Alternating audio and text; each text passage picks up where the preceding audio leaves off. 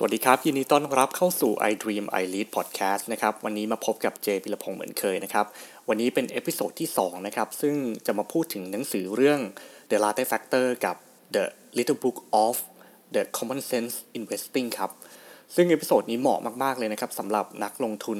รายย่อยอย่างเรานะครับที่มักจะมีปัญหาเรื่องของไม่รู้จะเอาเงินที่ไหนไปลงทุนหรือว่าไม่รู้ว่าจะลงทุนในสินทรัพย์แบบไหนดีนะครับแต่ว่าก่อนที่จะไปพูดถึงเรื่องหนังสือนะฮะผมอยากที่จะมาพูดถึงเรื่องของหลักการพื้นฐานที่สุดทางด้านการเงินนะฮะก็คือเรื่อง Time Value of Money นะครับซึ่งคอนเซปต์นี้มันพูดให้เข้าใจง่ายๆคือมูลค่าของเงินนะครับจะแปรเปลี่ยนไปตามกาลเวลาครับยกตัวอย่างเช่นเงิน100บาทวันนี้กับ100บาทปีที่แล้วกับ100บาทของปีหน้านะครับมีมูลค่าที่ไม่เท่ากันเรามาลองคิดไปด้วยกันครับว่าทำไมสมมุตินะครับว่าเรามีเงิน100บาทเนี่ยแล้วเราให้เพื่อนยืมไปเพื่อนสัญญาว่าจะคืนอีก1ปีข้างหน้านะครับซึ่งเรามาดูกันว่าเงิน100บาทที่เพื่อนคืนเราอีก1ปีข้างหน้าเนี่ยมันมีมูลค่าเท่ากับ100บาทที่เราให้เพื่อนยืมไปวันนี้หรือเปล่าครับประเด็นแรกที่ต้องคิดก็คือเงินเนี่ยมันมีมูลค่าลดลงจากอัตราเงินเฟ้อครับอัตราเงินเฟ้อเนี่ยมันเป็นมันก็คือราคาสินค้าเนี่ยมันเพิ่มขึ้นตลอดเวลานะครับสมมุติว่าอัตราเงินเฟ้อคือ 1% เนี่ยต่อปีก็คือปีหน้าเนี่ยราคาสินค้าโดยเฉลี่ยเนี่ยจะเพิ่มขึ้น 1% เพราะฉะนั้นอำนาจซื้อของเงินเนี่ยครับก็จะลดลงในกรณีนี้ก็คือเงิน100บาทที่เพื่อนคืนเราในปีข้างหน้านะครับมันมีมูลค่าแค่99บาทในปัจจุบันครับอีกประเด็นนึงก็คือเราต้องเสียค่าเสียโอกาสในการลงทุนไปยกตัวอย่างเช่นเงิน100บาทนะครับแทนที่เราจะเอาให้เพื่อนไปยืมนะฮะเราสามารถนำเงินจำนวนนี้ไปลงทุนได้ผลตอบแทน 10% ต่อปียกตัวอย่างนะครับซึ่งพอ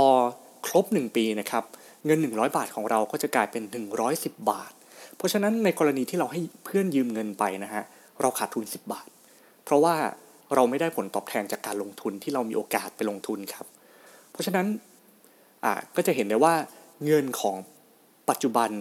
เงินของอดีตและเงินของอนาคตนะครับมีมูลค่าที่ไม่เท่ากันทีนี้เรามาดูกันว่าปัจจัยอะไรที่ทำให้มูลค่าของเงินเหล่านี้นะครับไม่เท่ากันมีอยู่3อย่างครับก็คือ1คือเงินต้น2คืออัตราดอกเบี้ย3คือจำนวนปีที่เราลงทุนครับมาพูดถึงเรื่องเงินต้นกันก่อนผมคิดว่าหลายๆคนเนี่ยมักจะมีปัญหาที่ว่าไม่มีเงินไปลงทุนนะคือแค่ใช้ชีวิตปัจจุบันเนี่ยก็เงินหมดแล้วแล้วจะเอาเงินที่ไหนไปลงทุนใช่ไหมครับอย่างที่ระยะนี้นะครับเราจะเห็นในฟีด Facebook ที่พูดถึงเรื่องเฮนรี่ก็คือได้รายได้ที่มากแต่ว่าไม่รวยทำไมมันถึงเป็นเช่นนั้นครับเพราะว่าผมคิดว่ามันเป็น characteristic อย่างหนึ่งของคนในยุคนี้นะครับโดยเฉพาะคนรุ่นmillennial อย่างผมเนี่ยที่ทำงานหาเงินแล้วก็ใช้เงินเนี่ยในการซื้อประสบการณ์เขาพอใจในการซื้อประสบการณ์มากกว่าจะเก็บออมสำหรับอนาคตนะครับก็เลยอาจจะไม่รวยสักทีนะฮะแล้วทีนี้มันมีทางไหนไหมที่ทำให้เรามีเงินเนี่ยในหนังสือที่ผมเคยอ่านนะครับที่ชื่อว่า The Latte Factor เนี่ยเป็นหนังสือที่เล่าเรื่องผู้หญิงคนหนึ่งที่อยากซื้อภาพวาดภาพหนึ่งมากๆเลยแต่ว่าเธอบอกพอเห็นราคาแล้วเธอบอกว่าฉันไม่มีเงินซื้อทีนี้นะครับในหนังสือก็มีเหตุการณ์ที่พาผู้หญิงคนนี้นะครับไปเจอกับเหมือนครูคนหนึ่งนะครับที่บอกกับเธอว่าเธอรู้ไหมว่าชีวิตของเราเนี่ยเรารวยกว่าที่คิดนะผู้หญิงคนนี้ไม่เชื่อครับจะรวยได้ยังไงฉันทำงานยังไงฉันก็ไม่มีเงินเก็บทีนี้ครูคนนี้นะครับก็บอกให้เธอว่างั้นลองคิดดูสิว่าใน1วันเนี่ยเธอซื้อกาแฟแก้วละเท่าไหร่ครับพอผมอ่านถึงตรงนี้ผมก็กลับมาคิดถึงตัวเองนะครับเพราะว่ามีช่วงนึงที่ผมตื่นขึ้นมาเนี่ยสิ่งแรกที่ทำก็คืออาบน้ำนะฮะแต่ก่อนที่จะไปทำงานไปหรือไปเรียนเนี่ยสิ่งที่ผมทำก็คือผมจะตรงเข้าไป Starbucks ก่อนแล้วก็ไปซื้อกาแฟ1แก้วนะฮะทุกวันนะครับถ้าให้ราคาเฉลี่ย1แก้วละ100บาทนะครับ สิ้นปีเนี่ยผมใช้เงินไปกับการซื้อกาแฟ 3,000 บาทนะฮะถ้าเกิดว่าผมลดเงินที่ซื้อกาแฟ Starbucks ลงเนี่ยเปลี่ยนไปกินกาแฟสำเร็จรูปแทนผมเก็บเงินได้ 3,000 บาทต่อเดือนครับซึ่ง 3,000 บาทเนี่ยสามารถที่จะเอาไปลงทุนได้ทุกๆเดือนนะฮะแล้วก็นี่เป็นแค่การตัดแค่หนึ่งอย่างนะครับแต่ว่าในชีวิตของเราเนี่ยมันมีหลายอย่างที่สามารถที่จะตัดได้อย่างเช่นเรื่องของการเดินทางเรื่องของการทานอาหารเนี่ยครับเรื่องของการทานอาหารเนี่ยก็มีประเด็นให้พูดถึงเหมือนกันคือปีที่แล้วนะครับเป็นปีที่ผมเบื่อมากๆเลยแล้วผมบำบัดความเบื่อของตัวเองด้วยการออกไปกินร้านอาหารใหม่ๆทุกวันเลยแล้วทีนี้มื้อนึงเนี่ยครับมันก็หลายร้อยเนาะทำให้ผมหมดเงินไปกับการกินอาหารครับแล้วพอมาปีนี้ผมลองเปลี่ยนดูว่าจะไม่เอาเงินไปทานอาหารแล้วจะเปลี่ยนจากการกินอาหารในห้างเนี่ยมากินอาหารร้านธรรมดานะครับจากมื้อละ300เหลือมื้อละ60-70 บาทเพราะฉะนั้นพอจบอาทิตย์นะครับผมมาดูเงินเหลือโหผมตกใจมากเลยว่าเงินเหลือเยอะมากครับเพราะว่าแทบจะไม่ได้ใช้เลยนะฮะก็ไอ้เงินเหลือส่วนเกินตรงนี้นะครับสามารถที่จะเอามาลงทุนได้ทั้งลงทุนในด้านการศึกษานะครับหรือว่าลงทุนในการลงทุนเพื่อออมเงินสำหรับวันเกษียณหรือว่าออมเงินสำหรับการมีอิสรภาพทางการเงินครับทีนี้เรามาดูปัจจัยมาสรุปปัจจัยแรกกันนะครับว่าปัจจัยแรกที่มีผลต่อมูลค่าของเงินในอนาคตนะครับก็คือเงินต้นซึ่งการแก้ปัญหาการไม่มีเงินต้นเนี่ยตามหนังสือเรื่อง The Latte Factor นะครับก็คือเราลองมาดูว่ามีอะไรไหมในชีวิตประจำวันของเราเนี่ยที่ปรับลดไปได้แล้วก็เอานำเงินส่วนต่างที่เราปรับลดนะครับไปลงทุนนะครับทีนี้เรามาดูปัจจัยที่2กันปัจจัยที่2เนี่ยมันก็คืออัตราดอกเบี้ยครับพอพูดถึงอัตราดอกเบี้ยหรือว่าผลตอบแทนนะครับผมอยากให้นึกถึงคำนี้นะครับก็คือ high risk high return low risk low return ครับก็คือผลตอบแทนจากการลงทุนเนี่ยมันขึ้นอยู่กับความเสี่ยงที่เรารับได้นะครับอย่างที่ทุกคนรู้นะครับว่าการลงทุนในตลาดหุ้นเนี่ยทำให้คนบางคนสามารถเป็นเศรษฐีได้เพราะว่ามันเสี่ยงสูงแต่ว่าผลตอบแทนที่ได้รับเนี่ยก็สูงเช่นเดียวกันครับแต่บางคนที่เขาไม่อยากที่จะรับความเสี่ยงที่สูงขนาดนั้นนะครับมันก็มีตัวเลือกที่ให้ไปลงทุนในสินทรัพย์ที่เสี่ยงน้อยลงมาแต่แน่นอนว่าให้ผลตอบแทน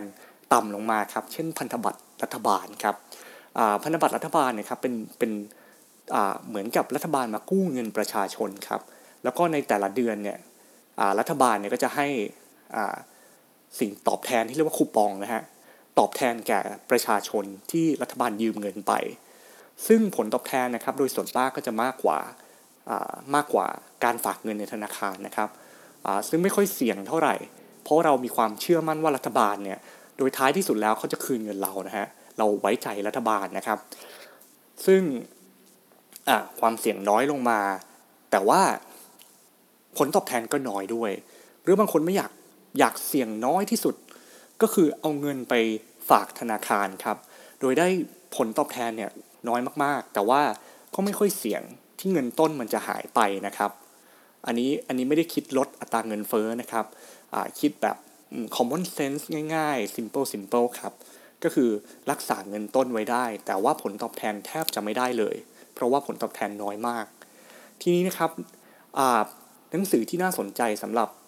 การเลือกนะครับว่าสินทรัพย์เนี่ยสำหรับนักลงทุนที่ไม่ค่อยมีความรู้ทางด้านการลงทุนหรือว่าไม่ค่อยมีเวลาในการจับตามองดูตลาดหุ้นหรือว่าไม่มีเวลาในการหาข้อมูลตลอดเวลานะครับในหนังสือเรื่อง The Little Book of Common Sense Investing นะครับแนะนำให้นักลงทุนรายย่อยอย่างเรานะครับไปลงทุนในกองทุนรวมครับกองทุนรวมก็คือเป็นกองทุนที่มีคนมาลงทุนแทนเรานะครับเราก็ซื้อหน่วยลงทุนแล้วก็รอให้มันเติบโตนะครับซึ่งกองทุนรวมนะครับจะแบ่งออกเป็น2ประเภทก็คือ passive fund กับ active fund ครับกองทุนเชิงรุกกับกองทุนเชิงรับฮะ ไอกองทุนแบบ Active Fund นะครับเป็นกองทุนที่จะมีผู้จัดการกองทุนในการคอยเลือกหุ้นให้เรานะครับเพราะฉะนั้นผลตอบแทนเนี่ยก็ขึ้นอยู่กับความสามารถของผู้จัดการกองทุนในขณะเดียวกันผลในกองทุนที่เป็นแบบกองทุนเชิงรับนะครับหรือว่า Passive Fund นะครับเป็นกองทุนที่อ้างอิงผลตอบแทนจากตลาดหุ้นคิดง่ายๆครับว่าถ้าตลาดหุ้นมันขึ้นผลตอบแทนของกองทุนรวมแบบดัชนีเนี่ยหรือว่า Passive Fund นะครับก็จะขึ้นตามไปด้วยในขณะเดียวกันถ้าเกิดว่าผลตอบแทนของตลาดหุ้นเนี่ยมันตกลงผลตอบแทนของกองทุนรวมแบบดัชนีนะครับก็จะตกลงด้วยนะครับในหนังสือเรื่อง The Little Book of Common Sense Investing นะครับบอกเลยว่านักลงทุนนะครับควรที่จะลงทุนในกองทุนรวมแบบ Passive Fund หรือว่ากองทุนรวมแบบดัชนีครับเพราะว่า1ก็คือเป็นปัจจัยที่สำคัญมากๆครับเพราะว่าค่าใช้จ่ายในการดำเนินงานกองทุนแบบ Active นะครับมันสูงกว่ากองทุนรวมแบบ Passive มากๆนะฮะโดยถ้าเกิดว่าเราโดยในระยะยาวนะครับพอเรามาลองคิดผลตอบแทนดูนะครับโดยหักลบค่าใช้จ่ายลงไปเนี่ยActive Fund นะครับมักจะสู้ Passive Fund ไม่ได้นะฮะเพราะฉะนั้นโดยสรุปนะครับก็คือผลตอบแทนของกองทุนรวมค่าcost ของกองทุนรวมแบบดัชนีนะครับน้อยกว่ากองทุนรวมแบบ Active Fund มากๆนะฮะอันที่2ก็คือการลงทุนในกองทุนรวมนะครับมันควรจะเป็นการลงทุนในระยะยาวนะครับในหนังสือเล่มนี้ก็บอกว่าคุณเอาเงินไปลงในกองทุนนั่นแหละแล้วคุณก็ลงทุนแบบ forever ไปเลยเรียกได้ว่าลงไปแล้วปล่อยให้เงินเติบโตไปเรื่อยๆ 20-30 ปีนะฮะหรือว่าตลอดไปเลยก็ได้นะครับเพราะว่าแต่ว่าสิ่งที่เกิดขึ้นก็คือในตลาดหุ้นสหรัฐอเมริกานะครับระหว่างปี1970ถึงปี2005เนี่ยมีกองทุนทั้งหมดนะฮะกองทุนแบบแอคทีฟทั้งหมดนะ355กองแต่ว่าพอสิ้นปี2005223กองทุนนะครับต้องปิดตัวลงนะฮะเพราะฉะนั้นถ้าเกิดว่าเราจะลงทุนในระยะยาวเนี่ยแต่ว่าเรากองทุนมันปิดตัวไปก่อนนะฮะเราก็ลงทุนในระยะยาวไม่ได้นะครับแต่ว่ากองทุนรวมแบบดัชนีนะฮะมันก็ track ตลาดหุ้นไปเรื่อยๆนะครับเพราะฉะนั้นมันก็ไม่ค่อยขึ้นกับ performance ของผู้จัดการกองทุนเท่าไหร่นะฮะก็ไปต่อได้เรื่อยๆแล้วก็ประเด็นที่3นะครับก็คือผลจากการศึกษานะครับผลตอบแทนของกองทุนรวมแบบ Active Fund นะฮะสู้กองทุนรวมแบบดัชนีไม่ได้ครับอันนี้น่าสนใจมากๆนะครับเพราะว่ามันก็คือคนเนี่ยครับหรือว่าผู้จัดการกองทุนนะฮะเอาชนะตลาดไม่ได้ผลตอบแทนน้อยกว่าตลาดหุ้นครับก็คือถ้าเกิดว่าเราซื้อหุ้นทั้งตลาดเนี่ยแล้วเติบโตไปพร้อมกับมันเนี่ยได้เงินมากกว่าการที่ให้ใครมาเลือกหุ้นให้เราครับอันนี้ก็คือผลตอบแทนของกองทุนรวมดัชนีเนี่ยมากกว่ากองทุนรวมแบบActive Fund นะฮะเป็นส่วนใหญ่นะครับโดยมีเพียงไม่ถึง 1% ครับที่สามารถเอาชนะตลาดได้นะฮะซึ่งจะเห็นแล้วใช่ไหมครับว่ากองทุนรวมสำหรับนักลงทุนรายย่อยนะครับก็โดยสรุปนะครับก็คือควรที่จะลงทุนในกองทุนมากกว่าเพราะว่าเราไม่มีเวลาในการมาจับตามองดูตลาดหุ้นนะฮะแล้วเราก็อาจจะไม่มีข้อมูลในมือเหมือนกับนักวิเคราะห์เหมือนกับผู้จัดการกองทุนนะครับเพราะฉะนั้นการลงทุนในกองทุนรวมจึงเป็นไอเดียที่ดีครับเพราะว่ามีคนที่จัดการแทนเราทั้งหมดแล้วการลงทุนในกองทุนรวมตามหนังสือ The Little Book of Common Sense Investing นะครับที่เขียนโดยจอห์นโบเกอร์นะครับเขาก็บอกว่าควรลงทุนในกองทุนรวมดัชนีให้มันเติบโตไปพร้อมกับตลาดนะครับเป็นการลงทุนที่ชาญฉลาดที่สุดสำหรับนักลงทุนรายย่อยทั่วไปโดยส่วนใหญ่โดยส่วนใหญ่แล้วนะครับก็จะได้ผลตอบแทนแบบสมเหตุสมผลนะฮะซึ่งทีนี้เราลองมาดูตลาดหุ้นประเทศไทยเนี่ย10ปีที่ผ่านมาเนี่ยผลตอบแทนโดยเฉลี่ยต่อปีประมาณ 11% นะครับซึ่ง ผมถือว่าเยอะมากๆเลยนะคะที่เป็นผลตอบแทนที่ให้ผลตอบแทนที่ดีพอสมควรนะครับทีนี้มาถึงปัจจัยสุดท้ายนะครับของการทำให้เงินเนี่ยมันเติบโตในอนาคตก็คือเรื่องของเวลาในการลงทุนยิ่งเราใช้เวลาในการลงทุนยิ่งเรามีเวลาในการลงทุนมากเท่าไหร่นะครับเงินของเราก็สามารถที่จะเติบโตได้มากขึ้นเท่านั้นนะฮะเพราะฉะนั้นเวลาที่ดีที่สุดสำหรับการลงทุนก็คือตอนนี้ครับต้องเริ่มต้นเลยครับ